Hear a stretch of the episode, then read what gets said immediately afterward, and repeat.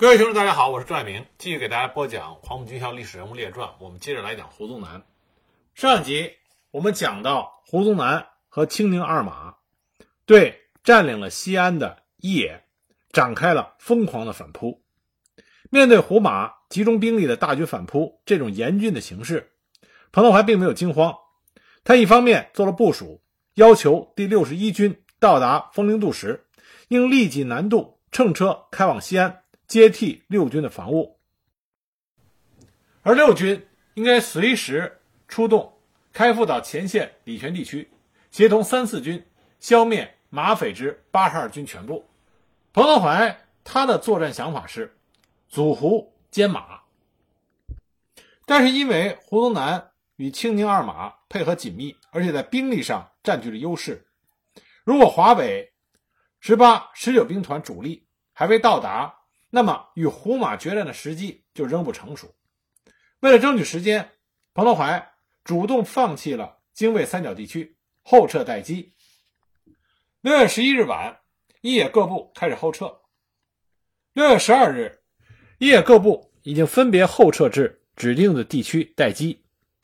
胡宗南和青宁二马发现一野主力东移之后，马继元误认为一野的后撤行动是败退。因此，命令属下各部迅猛追击。他本人指挥部队向着临平镇、兴平、监军镇和咸阳方向加速跟进，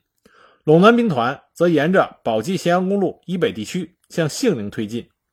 胡宗南部主力在裴昌会的指挥下，由扶风沿着宝成公路以南向武功推进。六月十二日，马继元的八十二军主力占领了兴平县城，并且进至到咸阳城郊。马继元当时说：“三个钟头内到西安城里吃饺子。”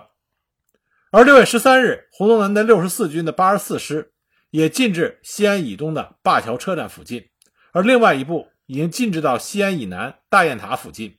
沿着渭河两岸东进之敌已经进至到武功周至以东的地区。一时之间，刚解放不久的西安，在胡宗南和清宁二马扬言要打回来的威胁。以及土匪特务四处抢劫骚扰之下，人心惶惶，谣言四起。就在这个关键的时刻，华北十八兵团的先头部队六十一军赶到了西安以西的三桥镇地区。十八兵团的兵贵神速，是这场作战一野取得决定性胜利的关键点。为了以壮军威，稳定西安的民心，六十一军遵照一野的指示，组织了幺八幺师代表华北部队。举行了入城式，这个简单的入城式实际上警告胡宗南和青年二马，增援部队已经到了，同时告诉广大人民群众，请你们不要被敌人的欺骗而惊慌，敌人猖獗的日子不会太长了。咸阳是耸立在西安西北的一座屏障，也是胡宗南和青年二马联手反扑西安的桥头堡。守住咸阳，不仅能够保卫西安，而且能赢得时间。为十八兵团后续部队和十九兵团迅速赶到，解放整个大西北，打开新的局面。六十一军军长韦杰接受了任务。他麾下刚刚举行完进入西安入城式的幺八幺师，在师长王成汉的率领下，在咸阳外面部署了防御阵地，准备迎击马继元率领的进攻。六月十二日凌晨四时，幺八幺师渡过了渭河。在咸阳城外占领了阵地。这个时候，马继元的先头部队离咸阳只有几十里了。幺八幺师的三个团成为弧形配置在咸阳的西北、东北三个方面，守卫着咸阳。左右两翼紧紧地靠着渭河。六月十二日下午，咸阳四周炮声隆隆，在炮火的掩护下，马继元以二四八师从东北方向，一百师从正北方向。幺九零师从西北方向同时对咸阳发起了猛攻，就这样，在幺八幺师的防御阵地上，处处都燃起了激烈的战火。马继元所率领的青马部队战力还是非常强悍的。六月十三日，尽管进攻的国军部队伤亡惨重，但是在军官的逼迫督战之下，发起了猛烈的冲锋。那么前沿阵地比较薄弱。而且在国军居高临下的冲击中，解放军的火力又不能发挥全部的威力，因此进攻的国军部队很快就冲到了解放军的阵地前，占领了前沿阵地。这时候，幺八幺师已无后退之地，所以当务之急就是一定要把前沿阵地夺回来。天黑之后，师长王成汉要通了各团的电话，下达了反击的命令。在炮火的支援下，各团反击作战进行了非常顺利。到了午夜，经过激战，夺回了大部分丢失的阵地，但是最关键的中舞台等阵地的前沿仍然被马继元占领着。一直激战到六月十四日的凌晨，五四二团的指战员们才夺回了中舞台前的前沿阵地。就这样，夺回中舞台前沿阵地的五四二团八连五十多人，又连续击退了青马二四八师整营骑兵的九次猛攻，为保障全师防御阵地的右翼安全做了贡献。这场恶仗比拼的就是双方的意志。作为进攻方的马继元，在解放军的强大炮火下，同样损失惨重，最后终于顶不住了。经过十三个小时的激战，幺八幺师顶住了马继元的进攻，马继元被迫撤退。咸阳阻击战以解放军的胜利而告终。那么，既然马继元的主力被挡住了，那么彭德怀、张宗逊、赵寿山为了吸引。和滞留胡宗南，还有青宁二马集团，在咸阳城外以及礼泉、兴平、周至地区，争取时间能够集结兵力，寻机要歼灭胡宗南和二马的主力。但是胡宗南看见马继元部遭到了严重的打击，而且发觉华北野战军的第十八兵团和十九兵团先头部队已经到达了西安附近的地区之后，他马上全线撤返到原来的防御地区。胡宗南一撤，青宁二马也随即撤向永寿和崔磨镇一线，这样胡宗南和青宁二马联手反扑西安的企图就以失败而告终。而就在一野粉碎胡宗南、青宁二马联手反扑西安期间，随着全国和西北战场胜利形势的发展，陕北榆林的国军二十二军，在军长左协中的率领下，进行了起义，促成了。榆林的和平解放，这样就使得在西北战场上，一野能够集中优势兵力歼灭胡宗南部和青宁二马。那么胡宗南对于形势的变化也有着非常清醒的认识，在反扑西安失败之后，他开始改变了作战方针，采取守势，向后收缩兵力。胡宗南部的九十军撤到周至以西哑泊镇、横曲镇地区。三十六军撤至眉县，十八兵团六十五、三十八两军，除了各以一部活动于武功南北和七水河以西地区以外，主力集结于扶风附近地区。另以第一军撤至宝鸡，十七、六十九、五十七军各一部，控制西安以南土地岭至宝鸡一线及秦岭北路的要隘。这些部队都进入到防御的态势。胡宗南的这一部署，他把四个军东起武功。西起扶风，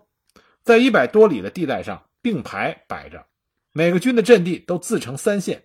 不仅如此，他还命令各师团营在阵地配备的时候，也要各自形成三线，重重叠叠，星罗棋布。当时有人把这种兵力部署讽刺成为“杨拉屎阵地”。那么，国军十八兵团司令兼六十五军军长李振为胡宗南辩解说：“这是没有军事修养的人说的话。”按照胡先生的这一部署，我军纵横都成犄角，共军无法包围我们，我军却进退自如，共军惯用的挖心战术也就失去了作用。那么与此同时，一野司令员彭德怀也在认真地分析和研究胡宗南和青宁二马的兵力部署情况。经过分析，他感到青宁二马远撤部署分散，采取的是分散机动配置，有利时可进出关中。与胡宗南部配合作战，坐收渔利；不利时则退守平凉，缩回各自的老巢，不易拒歼。而胡宗南部的主力除了第一军外，其他五个军都部署在扶风、眉县的渭河南北两岸地区，既便于与青宁二马南北策应联合作战，又能在情况不利的时候保存实力。他们既需要联合互相利用，想借助对方的力量，形成犄角之势，便于联合作战。同时又想各自保存自己的实力，在形势不利的时候迅速后撤，以摆脱被歼的命运。这样，无论是进攻、坚守或者退却，兵力都相当的集中，但也存在着严重的弱点。由于胡宗南部主力过分的集中，既没有战略预备队，摆在秦岭的少数兵力只能起到前置作用。胡宗南部虽然与青宁二马南北策应，但是纵深的力量十分薄弱，胡马之间的防御空隙很大，特别是胡马防线中间的林游山区地形复杂，双方都没有设防，这就给了一野迂回包围、聚歼其主力造成了良好的战机。而且渭河两岸既没有大军渡河设备，南北之敌就不能渡河迅速增援。如果一野能在扶风眉县地区，将国军主力分割包围，其纵深没有预备队可援，必然会招致全军覆没。那么，面对着胡宗南和青宁二马这两坨三摊子的敌人，到底先打哪个？前胡打马，还是先马后胡，还是前马打胡，先胡后马？彭德怀经过仔细的思考，他认为，在目前的情况下，一野如果先歼灭胡宗南主力，青宁二马出于本性。为了保全实力，自然会袖手旁观，所以他决定采取前马打胡的作战方针，发起扶眉战役，以一部分兵力牵制青宁二马，集中主力围歼胡宗南部。七月十日，西北战场上规模空前的扶眉战役终于打响。为了迷惑国军，担任前置青宁二马任务的十九兵团首先行动。当日，十九兵团赴骑兵第二旅。很快就进至西安西北的前线礼泉以北高地，构筑工事，以一步逼近青宁二马所部，形成对二马进攻之势，使二马不敢轻举妄动。同时，防守西安的第六十一军也向西安南边的子午镇方向挺进，对退至子午口、小五台为中心地段的国军发起了攻击。而担任重要的穿插任务的第二兵团，也在七月十一日晚上八时。发起了进攻，在十九兵团和第六十军先期行动的掩护下，七月十日晚，第二兵团分别从礼泉城西和城南出发，以迅速敏捷的动作，沿着渭河北岸急行军，来到了七水河，并且成功的越过了七水河，绕道向西行进，隐蔽集结于预定地区。七月十一日拂晓，二兵团又迅速攻占了清化镇和伊甸镇。并且悄悄地从胡马两军防线之间的空隙切入，由北向南，突然秘密地迂回到胡宗南部第三、第六十五、第幺九军的侧后。其中担任第一梯队穿插任务的第四军，经过一百五十里路的急行军，于七月十二日三时占领了罗居镇，接着占领了梅县车站，切断了胡宗南部西逃宝鸡的退路。彭德怀在得知第四军行动迅速、出色地完成了预定穿插任务之后，十分高兴，当即发电嘉奖，同时电令全军迅速合围，歼灭敌人。在一天多的时间里，叶从西面断敌退路，从北面、东面插入敌人的纵深，将胡宗南部的十八兵团部及六十五、三十八军、幺九军诸部压缩在罗居镇以东、武井镇以南的渭河河滩上。给国军只在渭河南面的眉县留下了一个缺口。胡宗南万万没有想到彭德怀会这么快对他动手，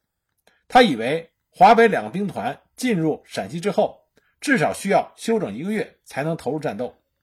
同时，他自以为五个军的集团配置，彭德怀不敢将其一口吞掉，还梦想着趁着一野向青宁二马进攻的时候，可以全力向一野的侧后进行攻击。取得胡马联合作战的胜利，不仅胡宗南没有想到一野的进攻会这么迅速，他的部下，甚至是在前沿的那些部下，也都没有想到一野会发动如此猛烈的攻击。当第二兵团已经插到胡宗南部三十八军后面，并且发起攻击的时候，国军十八兵团司令官兼六十五军军长李振还认为是国军在解放扶风时留下的武工队趁夜袭击而已。而当胡宗南真正发现他的主力已经被包围，并且被切断了退路的时候，急出了一身冷汗，慌忙之中急忙下令撤退。那么李振在接到胡宗南撤退的命令之后，指挥其残部由向东防御转为向西进攻，妄图撤向宝鸡，重新组织防御。他命令九十军以一部分兵力占领梅县，充当掩护，进行阻击，主力转入五丈原。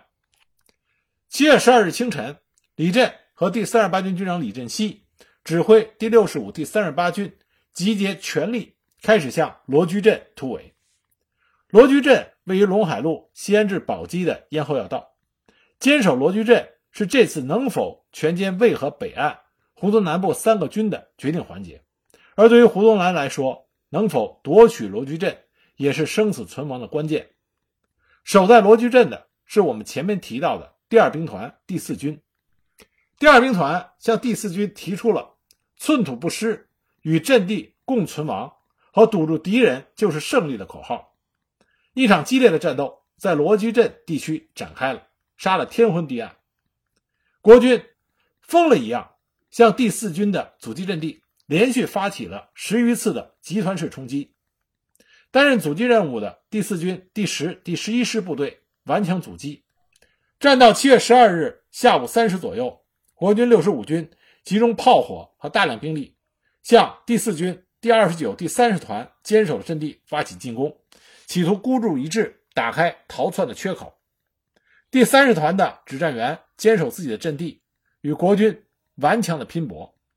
在第三连和第七连的阵地上，国军的炮火几乎将这两个连的攻势全部炸毁。国军轮番冲击了九次，而解放军战士们蹲在简陋的小沟里，一次又一次地击退了国军的进攻。干部伤亡了，下级自动代理。失掉联络的连队自动归拢，坚持战斗。战斗越来越激烈，战士们的伤亡太大了。在紧急情况下，三十团不得不使用了预备队，但是兵力还是不够。警卫、通信人员组织起来，编成了一个小梯队去支援连队战斗。即使是这样，仍然不能改变危局。幸亏这个时候，三十一团主动来援，三十一团的团长带领部队从国军的侧后打过去。削弱了国军的进攻，这样才巩固住了阵地。罗居镇这一仗，四军虽然人员伤亡很大，但是战斗作风极其顽强，阵地依然不动，打出了威风，为战役的胜利立了大功，因而受到彭德怀的热情赞扬。当战斗进行到七月十二日下午六时左右，从正面进攻的十八兵团，这个时候已经向国军发起了猛烈的最后的攻击。国军眼看突围无望，纷纷跳入渭河，企图逃命。在解放军炮火的猛烈拦击下，损失惨重，出现一片混乱。接着，第二兵团和十八兵团趁着国军混乱动摇之机，前后夹击，对国军发起了总攻，将湖东南部第六十五、第三十八、第幺幺九军压缩在武井镇以西、罗集镇以东、高王寺以南的渭河河滩上。解放军部队。对国军进行了穿插分割、轮番冲击，那么国军混乱一团。国军前线指挥官、十八兵团司令官兼六十五军军长李振、幺幺九军军长王志奇丢下了部队，各自逃命。战到十二日晚上二十时，国军第六十五军、第三十八军各一部也开始纷纷跳入渭河，拼命向着渭河南岸求渡，企图要窜入秦岭。那么，王震立即命令位于渭河南岸的一野第一兵团第一军迅速派出部队控制河滩，堵截敌人。第一军军长贺炳炎指挥部队迅速展开，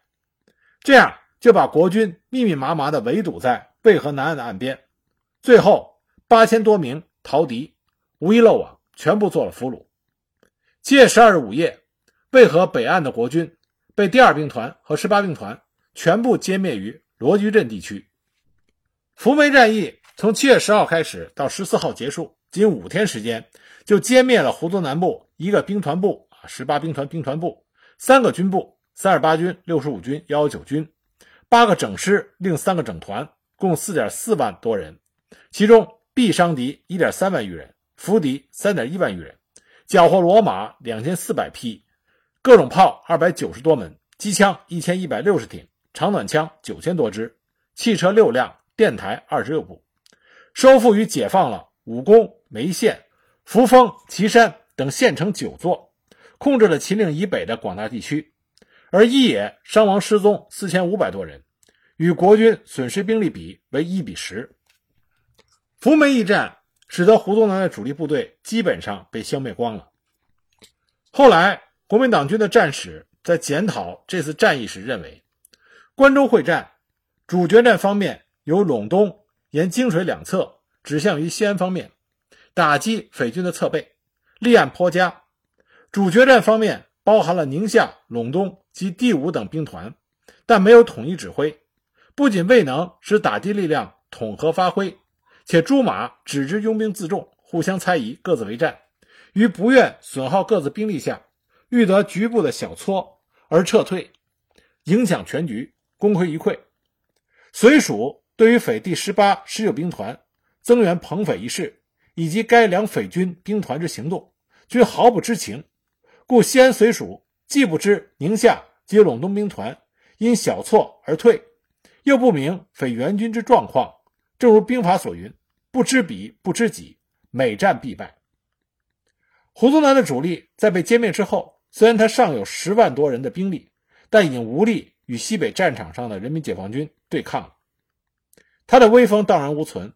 只能率领残部退守到凤县、佛坪、东江口及陇南地区，控制着四川及陇南。陕南地区，企图依托秦岭山区，阻止伊野南取汉中。那么伊野随后就发起了对青马、宁马的作战，解放兰州。在这一系列作战中，胡宗南无论是在兵力、距离还是时间上，都来不及给予增援。那么伊野在先后消灭了青马和宁马以后，对胡宗南的残部并没有进行追歼，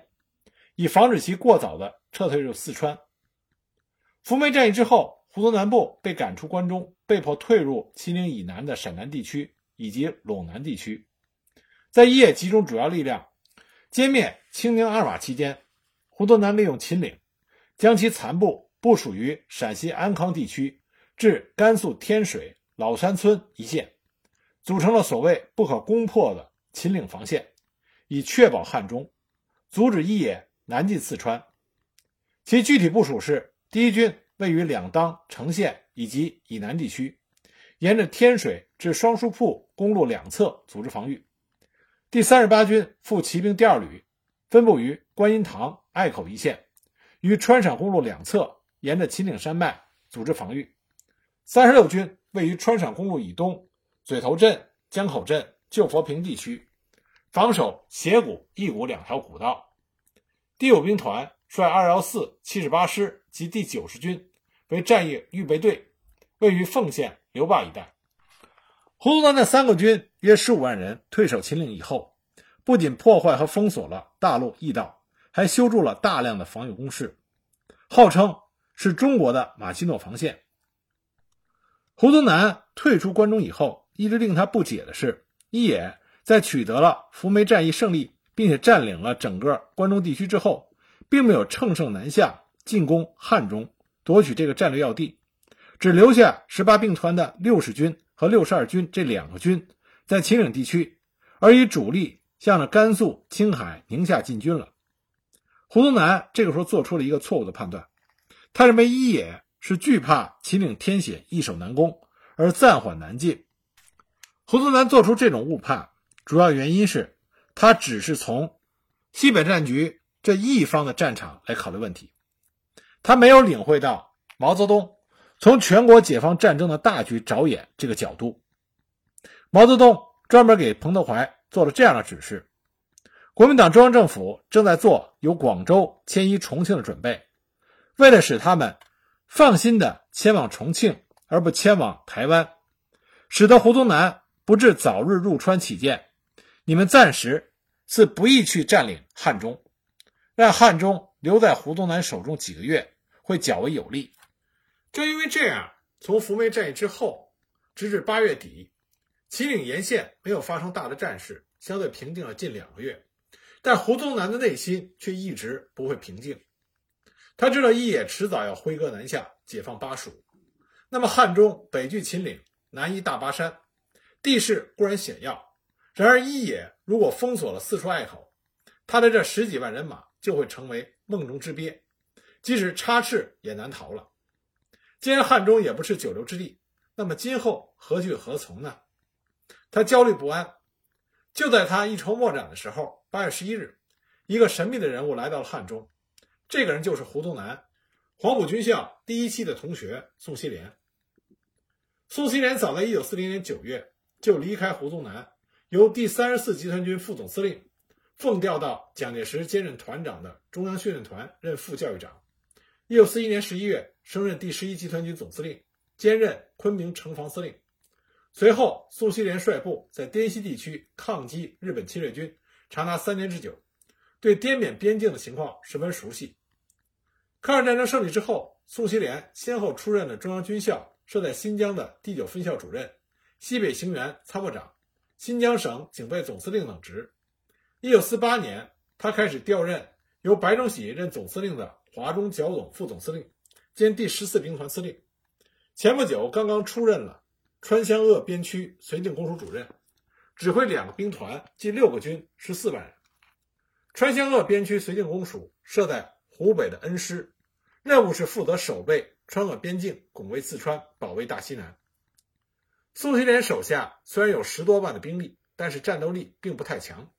因此在这个时期，他也和胡宗南一样，在考虑自己的出路。